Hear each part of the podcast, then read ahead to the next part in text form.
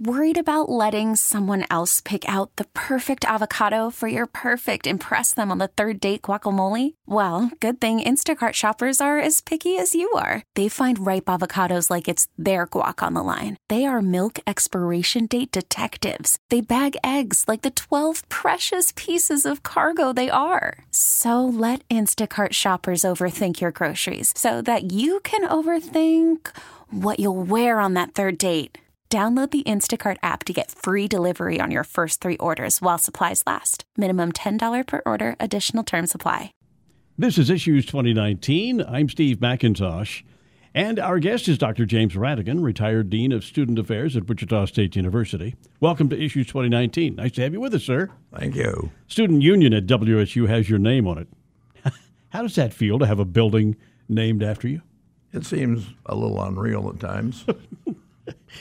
uh, it's better. I mean, one time I was driving to our walking, jogging class with my wife and listened to your program, and you referred to me as the late Jim Rhatigan. I'm better than that.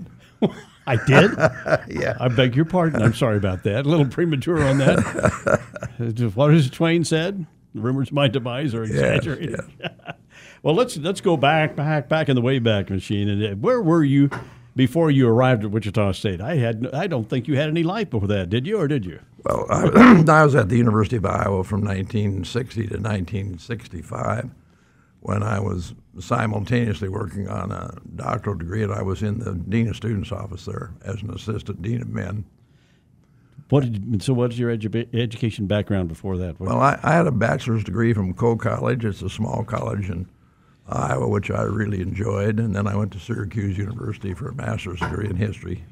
now you're from Iowa, is that correct? That's right, a little town, Monticello, in eastern Iowa. Okay. Uh, so when you were a kid growing up in Iowa, did you know Ronald Reagan?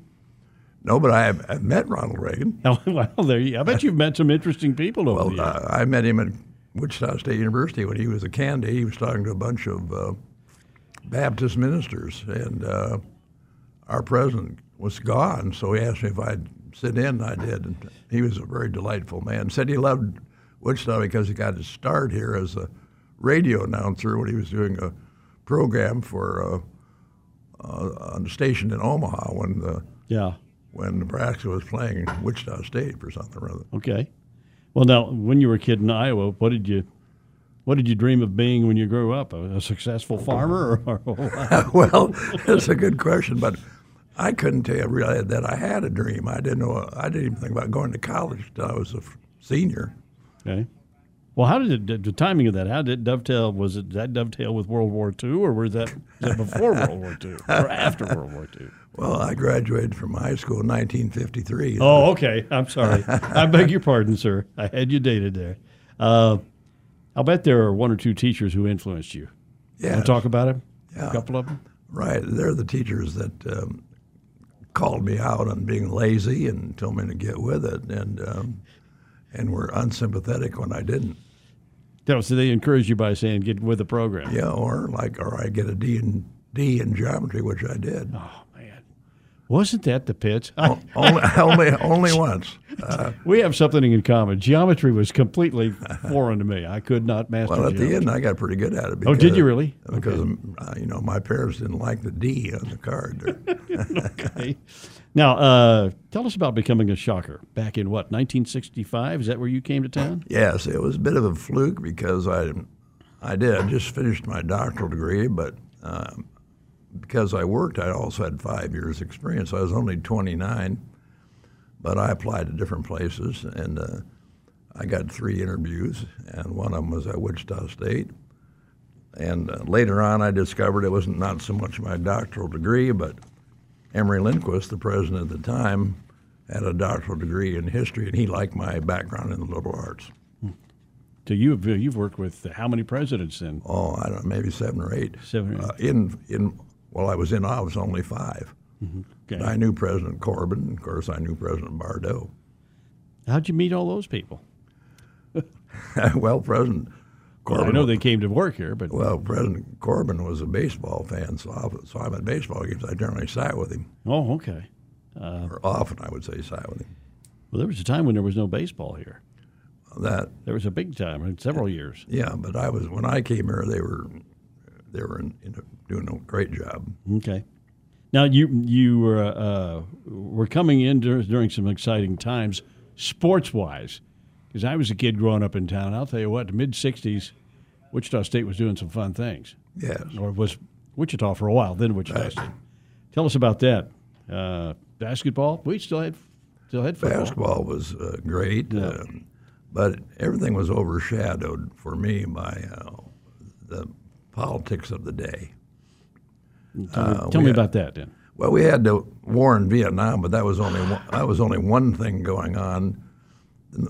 1965 to 1970 was the era of uh, free speech, which had started Berkeley. Uh, uh, the black student movement until 1965 or 66, the phrase for a person of color was Negro. Yeah. But then in California, the uh, Oakland Five uh, called that uh, uh, inadequate description and much preferred black, and so Negro not only fell into disuse, it was practically a hate word in a matter of months. But that wasn't the end of it. We had uh, the women's movement was really gaining momentum, and we had the uh, beginnings of the disability concerns of students and our lack of accessibility in the campus.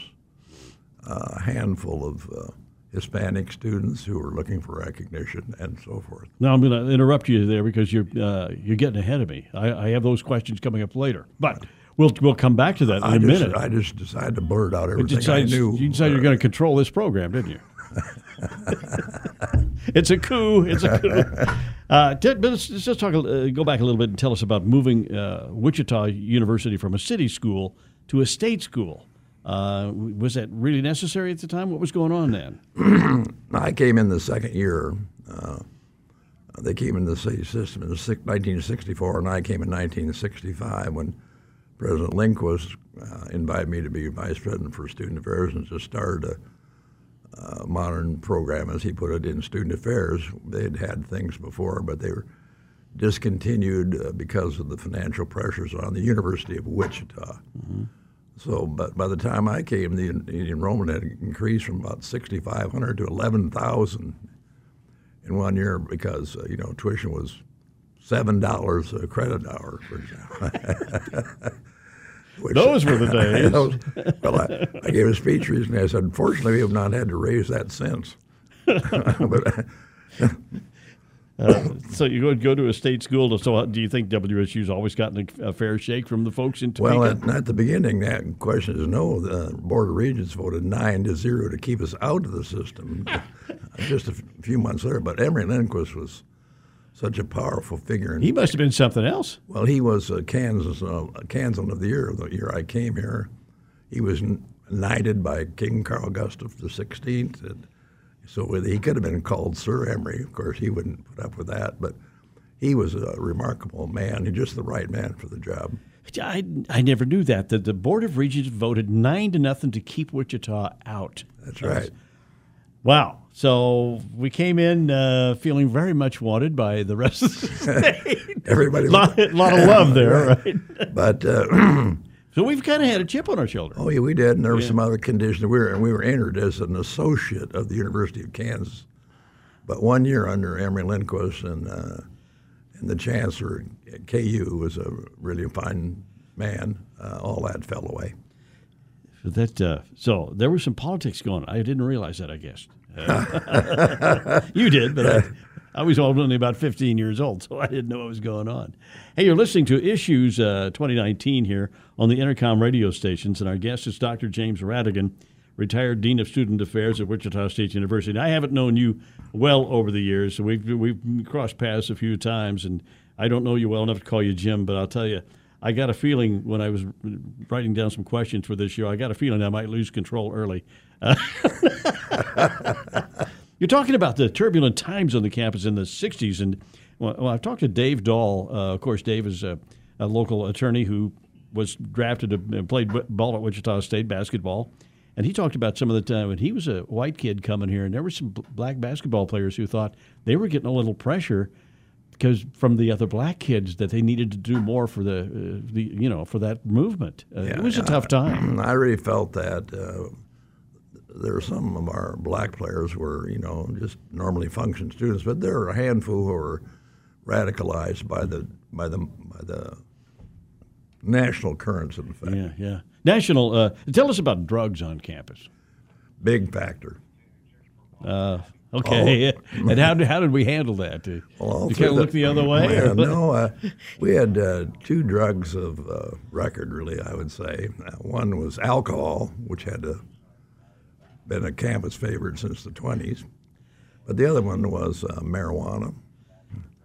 It was a uh, disruptive drug. It wasn't so addictive, but it it uh, distracted students, and uh, those who used anything worse than marijuana were taken over by their drugs, and they weren't a problem because they really couldn't survive in a college environment. Uh, let's talk a little bit about uh, a little bit more about civil rights. Uh, were there some demonstrations or anything like that on campus? Oh yes, we had we had large demonstrations, but they were not violent, and uh, and um, uh, I thought they were quite effective, frankly.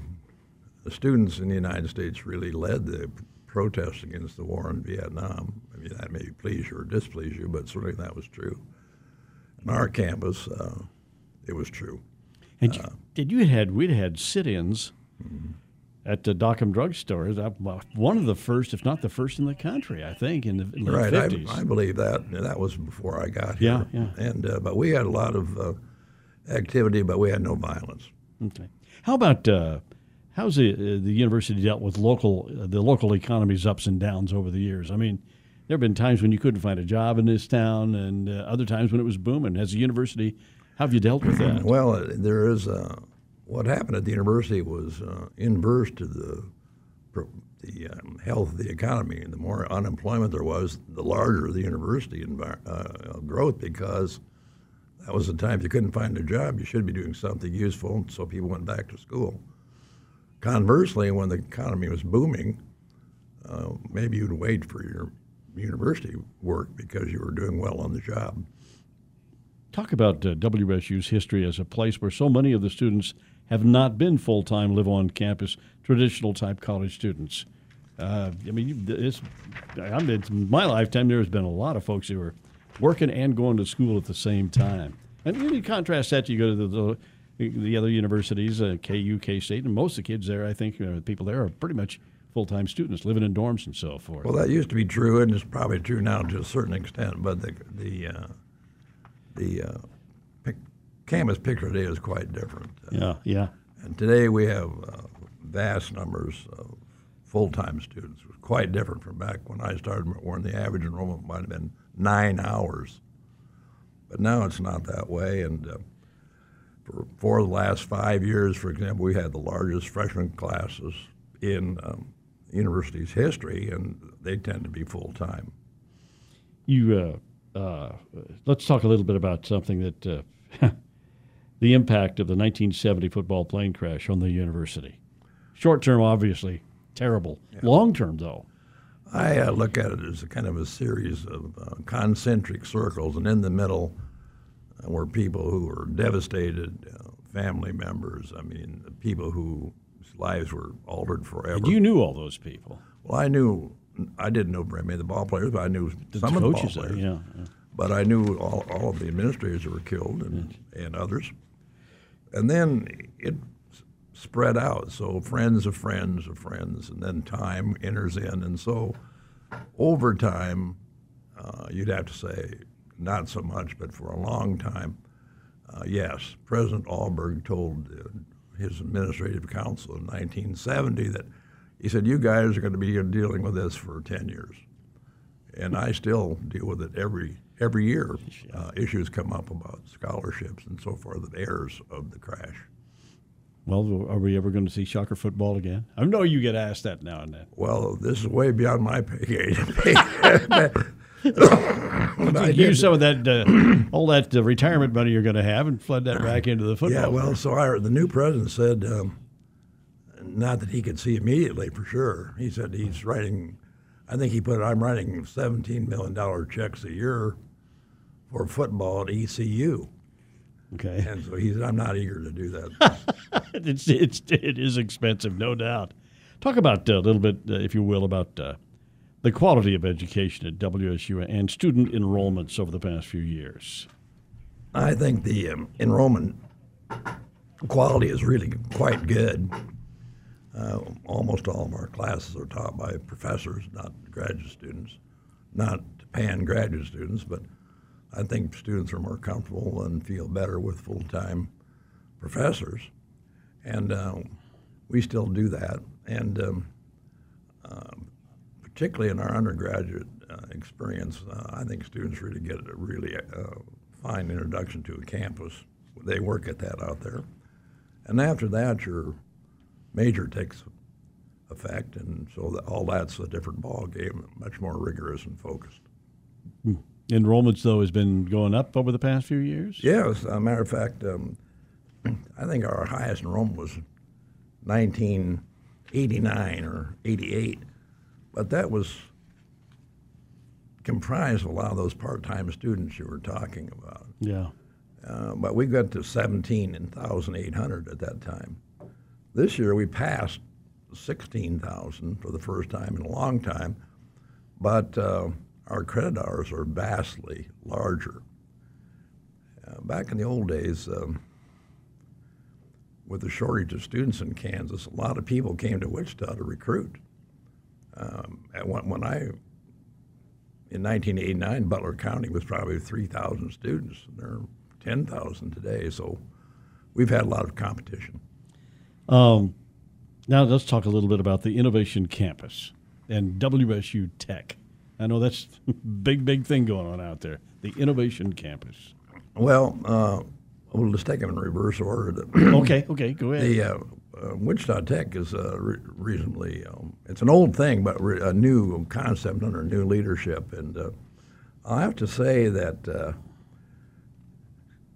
well, I don't know, two three years ago, President Trump, uh, through executive order, it created the National Council for the American Worker. And the working arm of that was called the American Workforce Policy Advisory Board. And on that board are the presidents of Apple, uh, Lockheed, IBM, Home Depot, Visa, Walmart, two governors, the governor of Iowa and the governor of Indiana. But to me, one of the most important persons is Sheree Utash, who's president of the uh, Wichita, uh, the, uh, the tech, the yeah. Wichita Tech. Yeah, yeah. And um, she is a member of this council as well. And I think it, it, can be seen how effective she is because just this last month, the uh, uh, Ivanka Trump and uh, uh, Wilbur Ross, the Secretary of, of Commerce, uh, came to Wichita to see how people in the trenches are really doing.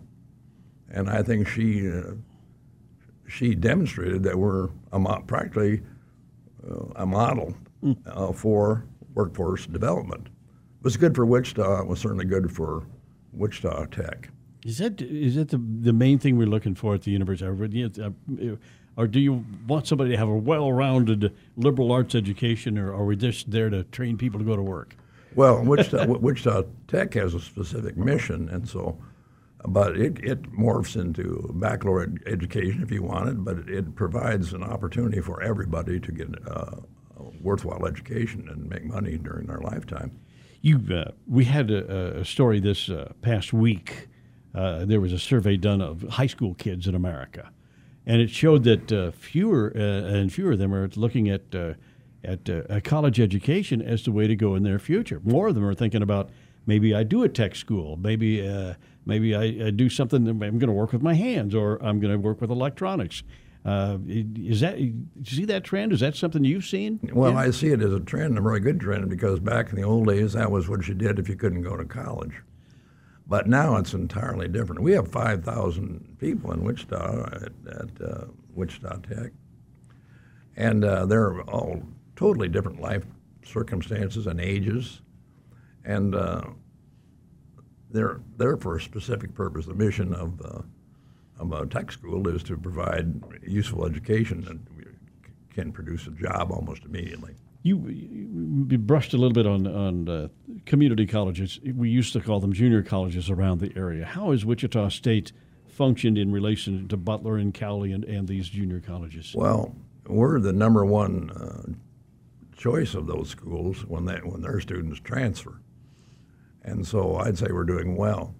But they also um, they're growing in their numbers and significance, and so they're on the other hand competitors of ours. But um, lots of places compete against uh, a four-year school now. We've had people from Southern California. Um, oh, I just couldn't even tell you about the number of schools that bring representatives here, Yeah. including smaller colleges inside Kansas. You got a uh, a new WSU president, Mr. Jay Golden. What do you think of this this person? Well, he made a very good first impression, so we'll have to see. And uh, he's got a phenomenal education and phenomenal history, so I'm really optimistic about him. And he's interested in innovation because he's a part of that North Carolina triangle of Duke, North Carolina State, and North Carolina, which is um, uh, they call it the innovation triangle or something like that. Oh, okay. No. And uh, so I think he, he is, his ideas of what an innovation campus should be maybe even more advanced than what we're doing. So that sounds like a pretty good fit. It does. Okay. Now, here, here's the, the biggest question I have for you today. I think. Are today's students really much different from the ones you've seen over the past 40 or 50 years? The answer would be no, they aren't. And here's what's different is the circumstances that bring them to college. If the economy is way down, students are intensely focused because they're looking. Employment is essential. But if jobs are plentiful, well, then you get the roaring 20s, and uh, you know they're not too concerned about it. But right now, students are are concerned because of the enormous debt that many of them are forced to take on because uh, college has become so expensive. Wow. So did you, uh, when you got out of college, did you have several hundred thousand dollars in debt that you had to pay?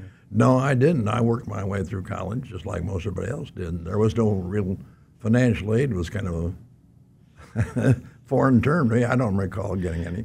Okay. Uh, so, uh, what do you think? What's the future of, of, of university education, college education? Oh, I think Are- is, is yeah, Wichita State the model? Is it going to be a blend of things? I think we're in really good shape there, and because of our circumstances in a modern-sized city, there's opportunity to work your way through school, and, and not everybody is in debt when they leave Wichita State. Lots of students work, some of them work almost full time to get through, and uh, but President uh, Golden wants to provide more financial aid for people who are in uh, in the lower income categories, so they don't have to accrue so much debt. debt. And we're also taking on more different types of students. Uh, we have a program called Gear Up, and its major emphasis is foster children, who are people who have fallen between the cracks in our society. Nobody seems to care for them. We're, we're working very hard to make sure they're mainstreamed. You, uh, we're almost out of time. Uh, we could probably do a couple hours uh, just talking about people who, who've met, you've met, and you've known over the years. Uh, but how do you how do you stay busy in retirement? Well, That's uh, kind of a personal Yeah, question. I'm well, I- so uh, I retired several times, but my last paycheck was when I was 78. But I still work every day almost, but I just work in my terms. Nobody tells me what to do, and I enjoy going in the office. My wife probably does too. And um, I still write, and I try to raise money if I can.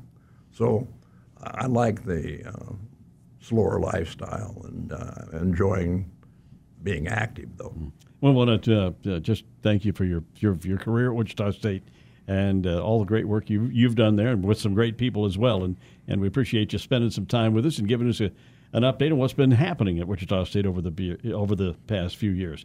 And uh, our guest, of course, James Rhatigan, retired Dean of Students Affairs at Wichita State University. That's all for this edition of Issues 2019. See you next week. I'm Steve McIntosh.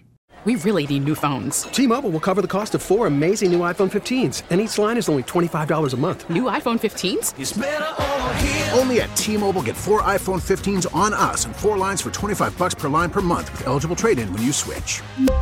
Minimum of four lines for $25 per line per month with auto pay discount using debit or bank account. $5 more per line without auto pay, plus taxes and fees. Phone fee at 24 monthly bill credits for all well qualified customers. Contact us before canceling account to continue bill credits or credit stop and balance on required finance agreement due. $35 per line connection charge apply. Ctmobile.com.